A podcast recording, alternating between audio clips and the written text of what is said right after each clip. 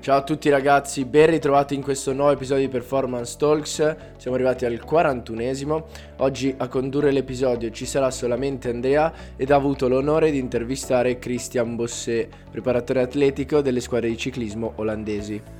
Prima di cominciare vi ricordo che sono aperte le iscrizioni ai nostri eventi di febbraio. Il 13 febbraio terremo il nostro primo workshop lontano da Milano, ci sarà il workshop sul VBT e sulle pedane di forza a Roma, mentre dal 15 febbraio prenderà il via la, la nostra seconda clinic online, la nostra seconda conferenza, dove avremo l'onore di ascoltare quattro docenti molto influenti. Se volete informazioni iscriveteci in direct oppure andate al nostro profilo Instagram. Ok, benvenuti ragazzi in questo nuovo episodio di Performance Talks. Questa, in questa giornata oggi abbiamo il piacere di avere Christian Bosset. Uh, sorry, sir, if I pronounce it wrongly. So uh, if it's that wrong, uh, you, you have to correct me. Um, so, uh, quindi iniziamo. Uh, my first question would be uh, if you could introduce yourself a little bit for our listeners. Yeah, welcome. My name is Christian. Um, I'm originally from Germany, which is probably easy to hear from my accent. Uh, I studied I studied sports science in Germany, and then I moved on to become a strength and conditioning coach. I've worked in different countries for different international and national organizations. I started my strength and conditioning journey in India some 20 years ago. Then I moved to Spain, worked for the Spanish Federation, then for the British Tennis Federation, then I went to China for some time to work for the Chinese Olympic Committee. And for the last 12, almost 12 years, I'm here in the Netherlands working for the Olympic Committee with Olympic athletes. Well, that's pretty. That's pretty cool story. Uh, may I say that the first time I, I come across to your work was uh, through your uh, Instagram page and then your blog, and then uh, I was quite fascinated about the you know this I don't know how to say it, but this long travel and got you like back in Europe, basically. Uh, so you you got a, a, good career. I mean, um, you you also. I, I, definitely like Southern Europe, and hopefully I get a chance to work in Italy at some point. I um, I've kind of fallen in love with Sardinia a few years ago. okay, okay, gotcha. Well, actually, uh, I'm from the north part of it, so uh, the weather today is looks like a little bit more, you know, closer to Germany, I guess, but yeah, Sardinia is way way better than where we are that I'm here right now. Um, but uh, as I said, uh, you've also participated to the last Olympic Games. Is it correct? Sorry, what was that? Yeah, about like your um, what you do in Netherlands. If you could, uh, yeah. Yeah, I mean, I started here in the beginning of 2010 working with our Olympic programs and also some of our, we call it talent programs here. It's basically the development programs, the junior national teams. I started out with BMX Supercross, um, volleyball, and beach volleyball.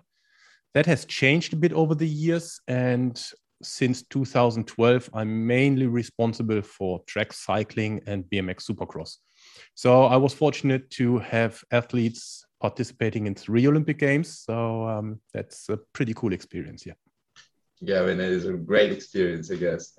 Um, so, uh, talking ab- about a little bit about um, a topic that usually we have never covered before, which is cycling. Um, and uh, if you if we can uh, go across your social media and your blog, uh, you you it's possible to see that you use uh, a lot of different exercise selections. So my next question would be about in regards of technical proficiency and what does that, that mean? And especially what does that mean uh, for you, for your athletes and uh, etc. Yeah. Um, the first thing that comes to mind for me is strength and conditioning is not an end, it's a means to an end. So the first question is why do we do strength and conditioning in the first place or why do we do certain strength training movements in the first place? So we want to have a carryover to the sporting performance. So therefore we need to analyze the demands of the sport. We can do a movement analysis we can do metabolic analysis and all these kind of things.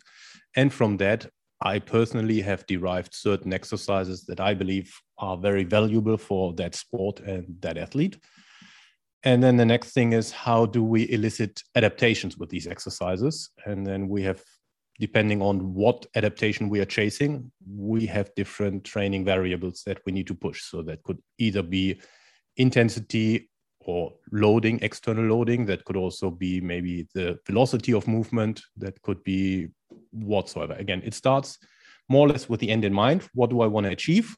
And then find the right exercises and training methods to do that.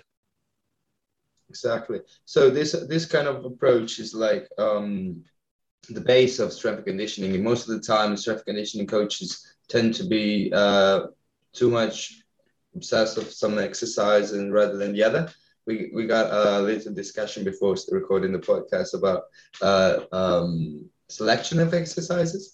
So um, uh, going in depth. So once you select one specific exercise or whatever movement uh, you you you think that could achieve your goal, ultimate goal.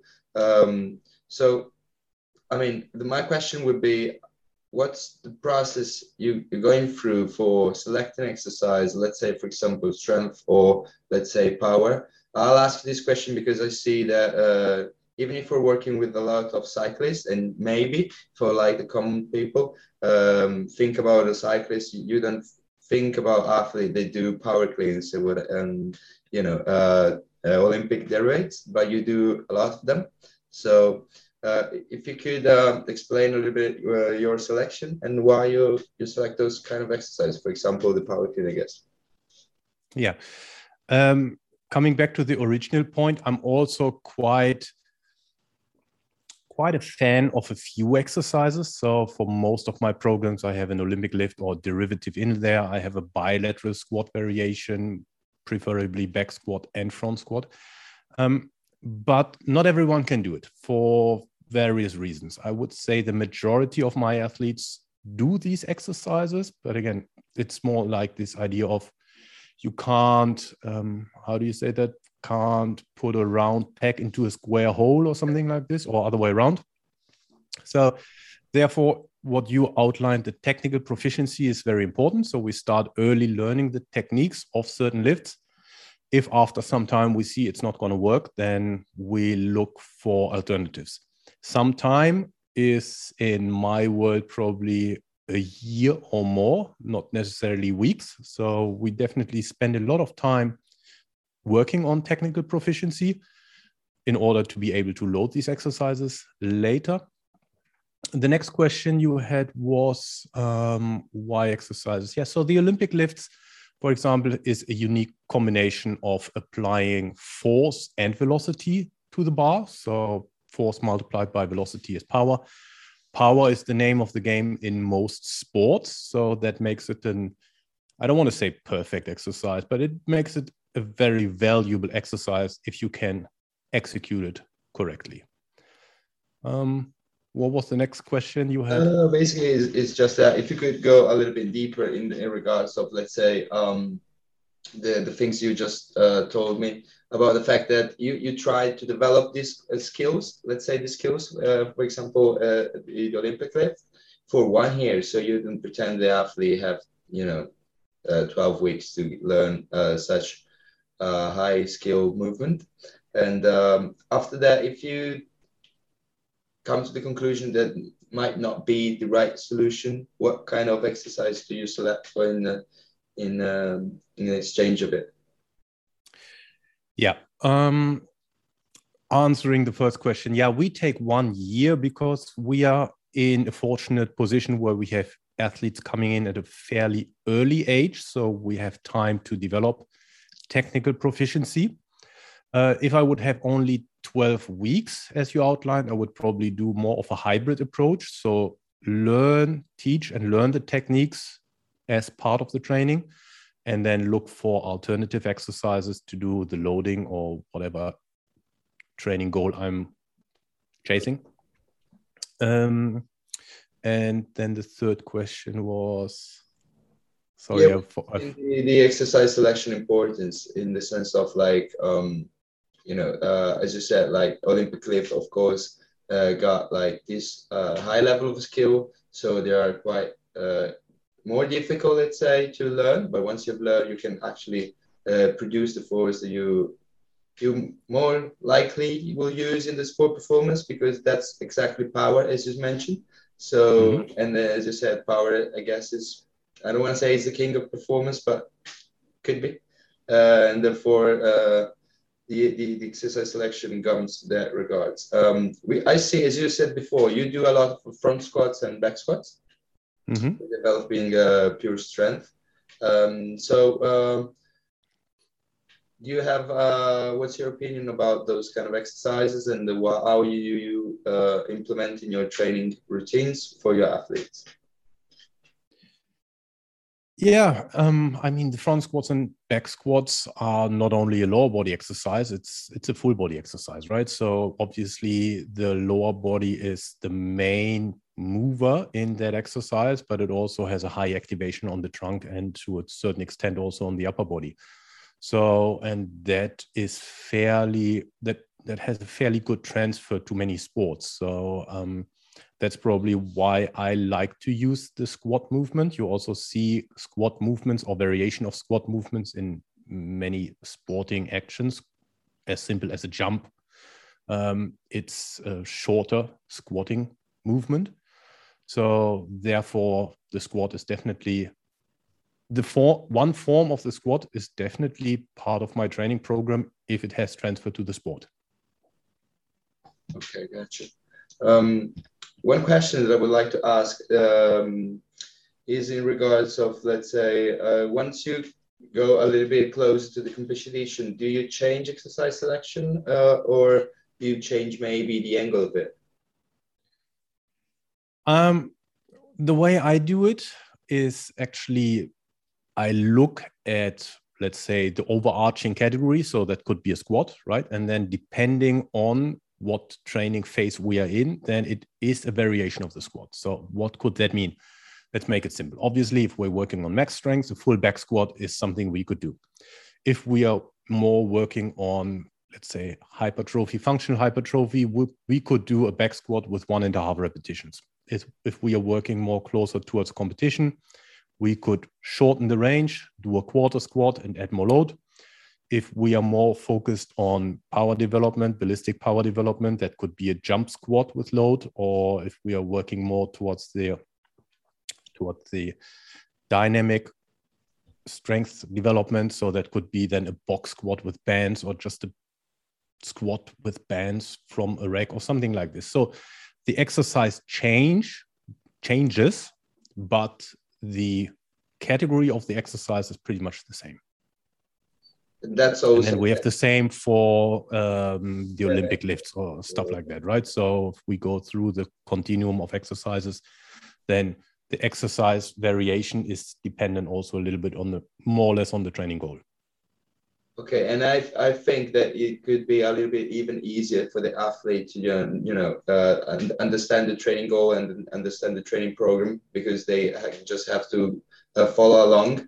Also, because if uh, they they are proficient to let's say a squat and then uh, it's just variation of it, you also feel like confident once you have to do it.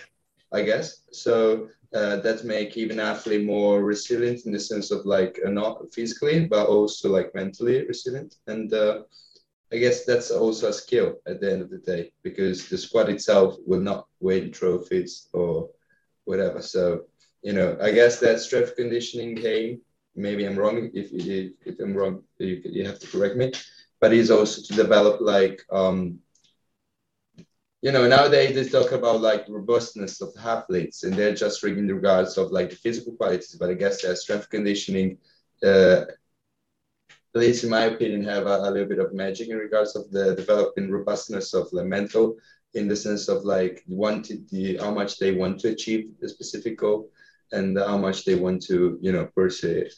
But um, yeah, yeah. and it also works the other way around. Eh? What I've noticed over the years, because with some of the athletes I'm working for a fairly long time, and they started out with me, so they have have never touched weight before coming to me, and then have gone through a transition, let's say. They are really somewhat fixed on the exercises that have brought them the success, right? So then it's also like, oh, I, I need to do this, I need to do that exercise. So it also works that way. Yeah, yeah, exactly also because uh, like as I said, um, it develops uh, a sense of like um, you know uh, awareness of themselves So, you know, I'm competing well because I don't want to say because I'm doing back squat, for example, but in part of my development, I got back squats and then, you know, that becomes a little bit even a mind tricking. Um, That's exactly what it is. What what the connections some athletes do, right? They come up. If I can do 200 kilos full back squat for three reps, I know I'm in a good shape. You could say, uh, well, maybe, maybe not, but that's how it works for some athletes, huh? Yeah, definitely, definitely.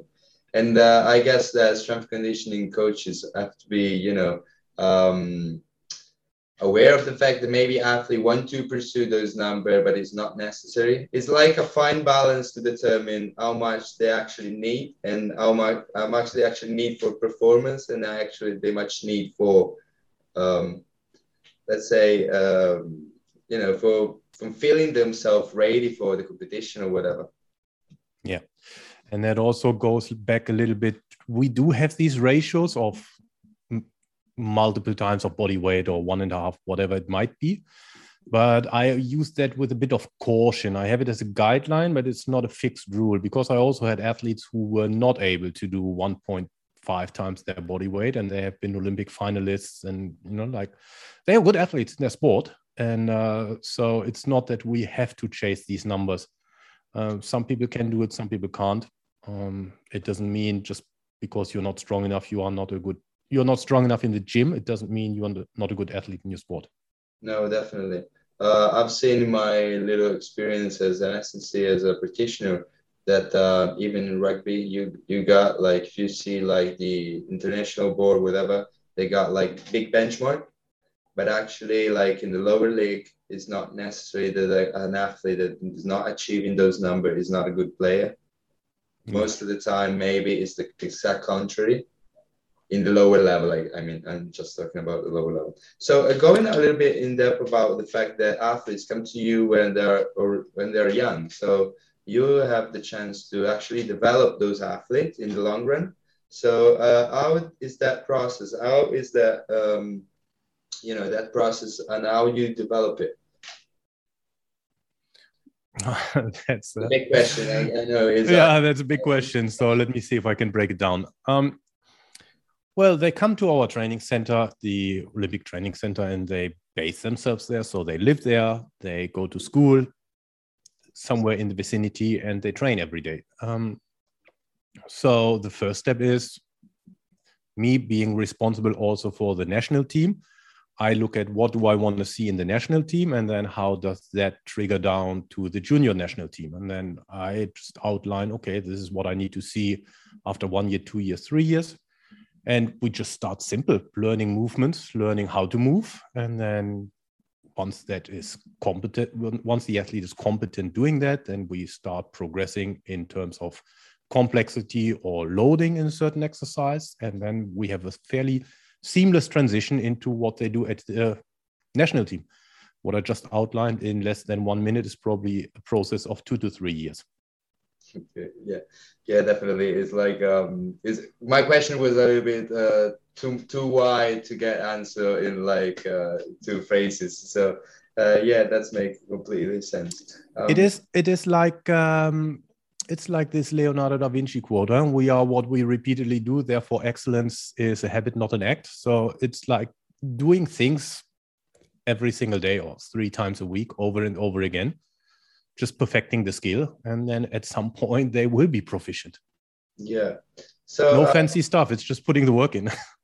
Yeah yeah it's true though. So uh, my next question is in, in regards of in regards of this topic sorry. Um, so what what's your opinion about this, you know, this social media era where it looks like it looks like um, is a challenge to find you know new tools and new things to to catch the attention of the people. And uh, I guess sometimes even SNC coaches tend to do it. Um, or let's say social media SNC coaches. So what's your opinion about like um, con- continuously changing exercises and uh, you know uh, this feeling of find new tools that are, are like completely fancy in my eyes? Yeah um, i guess it comes back to one of the most fundamental training principles the principle of variation or varied stimulus my answer is always the same. I mean, it's not only exercises you can vary, right? I mean, obviously, people think when talking about variation, it's varying exercises. No, there are many things you can vary if you look at the main training variables intensity, volume, whatever that might be. They can perfectly vary that. Um, yeah, finding new exercises and doing them well, it's definitely not part of my training philosophy, but I wouldn't say it's right or wrong. Um, again, my thought process is you need to think of what you want to achieve and then find the right exercises for it. If you can do that through varying exercises, fine. But if your goal is varying exercises to keep it fun and entertaining, it's a different goal. Huh? Yeah. It's just you are trying to achieve your goal, not their goal. So that's big yeah and what i alluded to i mean it's it's it's repeatedly doing what you're doing and then at some point you are excellent. And it's it sounds a bit it, it might discredit the sport a little bit or might discredit strength and conditioning but in some form it's manual labor right? You go you do the work you go back you do the work you do the work you do the work um, there is a certain aspect of mon- monotony to sport. And I guess every athlete will realize that that the higher you get up the level of professionalism, there will be a there will be monotony and there will be days you don't feel like training. So yeah. Uh, I have a good example for you. Just um, let me drop a name here. Harry Lavreysen, one of my athletes. He just collected his world championship title number nine a few weeks ago after a heavy week of competition and won every every event he entered. So five days of heavy competitions, collects his ninth world championship title on a Sunday, and he's back in the gym on a Tuesday. And it's not like I tell him to be in the gym. He said, like, I want to train on Tuesday. Are you there? So yeah, I guess that's an example for someone who's an overachiever who knows what it takes and who understands that that is what he needs to do in order to dominate his sport. Yeah, definitely and um, it's a good relationship that you develop even with your athletes because they want to train with you because you got like um, they feel like you you are needed in that position in that in the spot. So is a is a hopefully. yeah. uh, so moving on to my next question will be um, uh, in regards of cyclists and uh, could you uh, tell us a, a little bit about um, first of all, how uh, a cyclist should look like, uh, or, or, not look like in an aesthetic way, but in the in the performance way. So, what's their main training goals in in that sense? And also, um, how do you develop those goals? How do you develop those skills? And uh, if they if they have the chance, if they are the, uh, talented enough, even to go to Olympics, for example.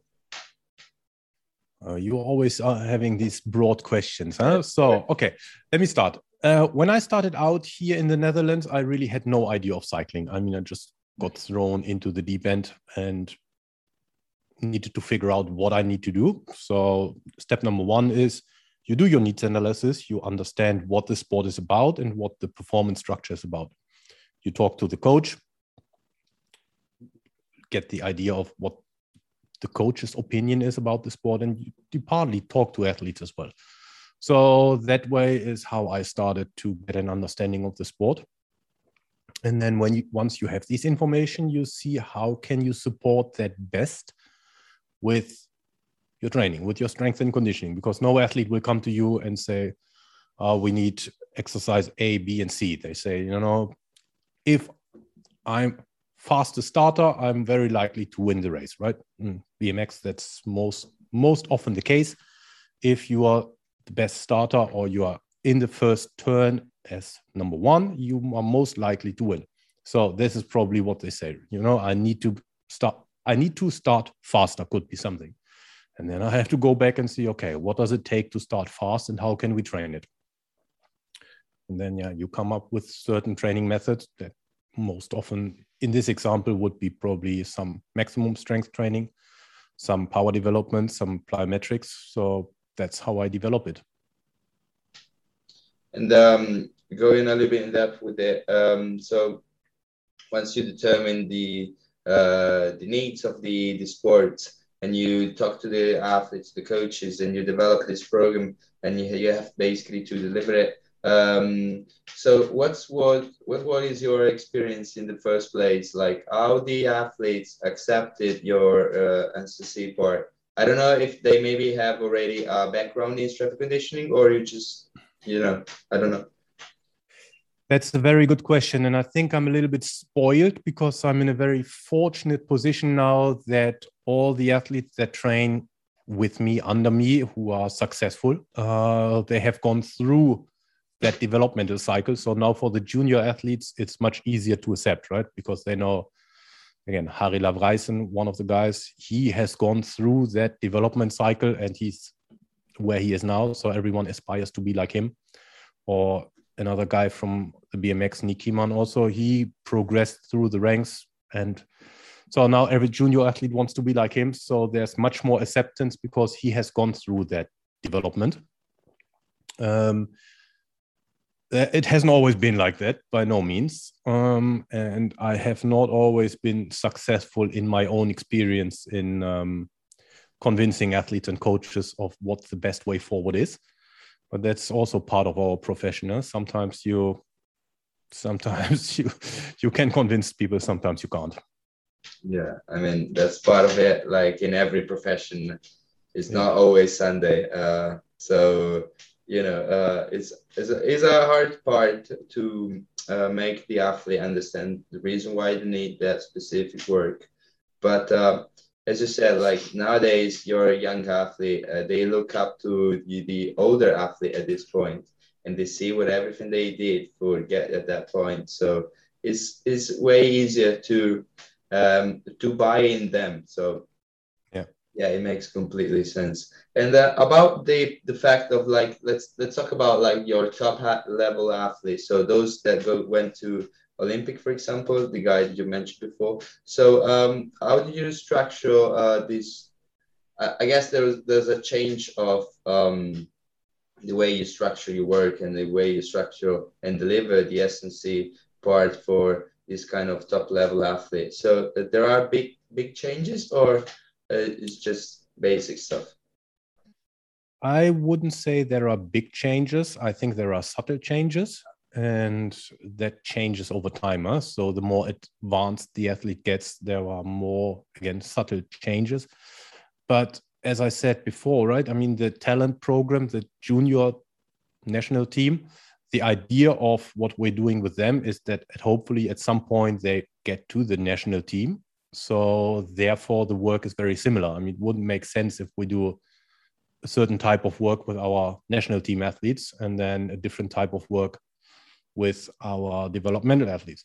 I have an example. When we started out with our junior national team and um, tried to get also into the regional training centers, um, what people were doing in the regional training centers is first thing they buy a couple of Swiss balls and then people do stuff on the Swiss ball that could be planks or balancing exercises or stuff like that.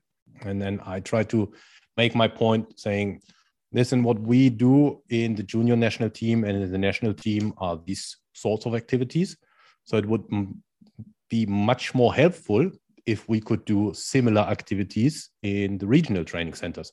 So that doesn't mean they have to clean and snatch and do stuff like this, but it would make sense if they stand on their both feet and do lunging movements, do squatting movements, do these sorts of activities. Because if you're just balancing on a Swiss ball, uh, well, that doesn't help us very much if we are then later trying to develop uh, movements where you're standing on one feet and you know moving explosively through different planes of motion. Yes, and um, I guess that uh, there, there was a battle of yours in the sense of like like teaching them to and make them realize reason why is more needed to do a lunge or whatever uh, a squat rather than just standing on the pole and hopefully and hoping that you know being able to stay on the ball will improve whatever. I don't know what. Whatever but... it might improve, yeah. exactly. There needs to be a purpose to training. I mean, if there's no purpose, then yeah, well, then it's exercising, it's working out. Nothing wrong with that, and I guess um, it has its place in training. But if you're chasing, chasing something like we, our athletes, they chase glory, right? So there needs to be a purpose to the training approach. Yeah, definitely. And it that doesn't mean that um, there shouldn't be a, a fun part of it, but that fun part of it should be uh, really dosage well. So let's say after competition, maybe you get a little break, so you have you know introduce something that could be a little bit more fun. But well, we do have fun. Huh? Sorry to interrupt you. We do have fun, right? I mean, it's it's like uh, if if I picture a typical session with the track cyclists, and you know, they do a heavy lift, they sit down, and then in the break we yeah talk talk talk stuff have a laugh and then it's again it's time to prepare for the next set and do the lift again so it's it's yeah it's it's the question what is fun huh? It's, if fun is just yeah. mm, mucking around no that's not what we're doing but you know we try to combine hard work with also you know yeah. having some fun in yeah. what what what we talk in between the sets. Yeah definitely. So um moving on my last question is is going back a little bit and is going is will it will be about uh, strength exercise proficiency and uh, uh, you you actually already covered a little bit about what you believe in the, the proficiency of strength exercises if it's crucial for young athlete. And um, um, how much let's say for a guy like 18 years old which is stepping in the I guess in the uh, elite level uh, what's their number could be? And if they don't uh, do you allow them to take a little step back and develop those skills as strength and power? Or what's what's your approach with it not sure whether I understand the question very well. Basically, basically, I'm just asking uh, the, the fact that um, those numbers, let's say you have to do, I don't know, twice, twice body weight squats. Uh, do you have numbers in even in the younger population, younger athletes, or you just go with like a little bit more broad approach? Um, yeah, what I've outlined before is I do have these numbers, but I'm not too strict on it. I think they are flexible and I think they are guidelines. They are not written in stone. Um, what I've noticed is over the years when we work with our younger athletes, and again, they are younger than 18, huh? so they are 14, 15 when they start out. And we spend a lot of time again, working on technical proficiency, uh, consolidating movements like a squat, like a hinge, like a jump, a land, a push, a pull, whatever it might be, lunging in different directions. So, and if we do that and do it con- continuously for a year or 18 months, and then we start loading, is that the numbers, you'll get to the numbers automatically just because they are technically proficient in these movements. So, but this is when you start out with 14, 15. What do you do if you are 18? Um, I have most often made not good experiences when you try to fast track a process.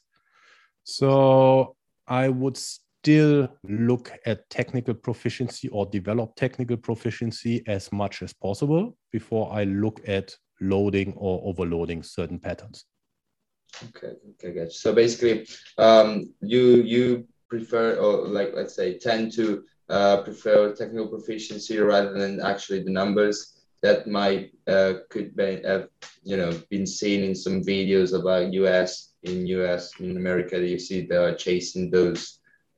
May I be honest, like really bad power clean for you know really badly. But that goes back to what I said in the beginning. Why do we do a power clean? Huh? So is it just because we want to get weight from the ground onto our shoulders in doesn't really matter how, or why do we do a power clean? And then my point is, yeah, maybe we are working on a triple extension, maybe we are working on the triple flexion. So if we do a suboptimal power clean where there's no triple extension, no triple flexion, as just two benefits uh, we get from that movement what's the point of doing a power clean? Um, yeah, so of course, yeah, you can you can move uh, you can move maybe one 140 kilos from A to B, but if that is done uh, with a suboptimal kinetic chain, then well, what's the transfer to your sport? Yeah, definitely, definitely. Um, yeah, no, I completely agree with you. It's just uh, the purpose of the exercise is is important, and then it's not it's not necessary to get caught up in just doing the exercise because they are doing it. So yeah, I completely uh, agree with you. Um, sir, uh, I don't have any more questions. Uh, I was I would like to say thank you very much. Uh, I know that my question were a little bit too broad, too wide to get a specific answer, so I may say sorry. Uh, but as I said, like thank you very much for for your time. It's been a huge pleasure. Uh, I will always uh, look up for your article and especially in your blog because I found them really uh, really uh, instructive and also they are written in a in a sim- simple way uh, even for me as an Italian to understand completely the concept and the the, the process thinking they should uh, develop with it. Um, so as I said, uh, thank you very much for your time. It's been an absolute pleasure. And um, yeah, if you have any more things to say for our listeners, go on. Well, number one, thank you for the invitation and uh, the opportunity of talking to you and to your listeners. Um, yeah, you might have guessed I guest. Uh, I do like quotes. So, talking about simplicity, also, I really like the idea of simplicity is the ultimate sophistication. So, and that has guided my thought process and also how I do training and probably how I write my articles to, um, yeah, try to try, try to simplify things. I think we are living in a world where people want to do complexify and also especially in the strength and conditioning world you need to make it, there there is a trend that you want to make your name by making things complex and talking about things people don't understand. But i guess my passion is more educating people and saying listen things are fairly simple. Focus on a few core principles. Do them well. And that's what we do with our athletes. Yeah i completely agree with you sir. It's uh i completely agree with you uh, you couldn't say nothing better than that. Ed eccoci arrivati ragazzi alla fine di questo 41esimo episodio, ci tengo a ringraziare nuovamente di cuore Christian Bossé per essere stato qua con noi e vi ricordo di seguirci su Instagram e su Facebook dove ci trovate sotto il nome Obiettivo Performance. Grazie ancora a tutti.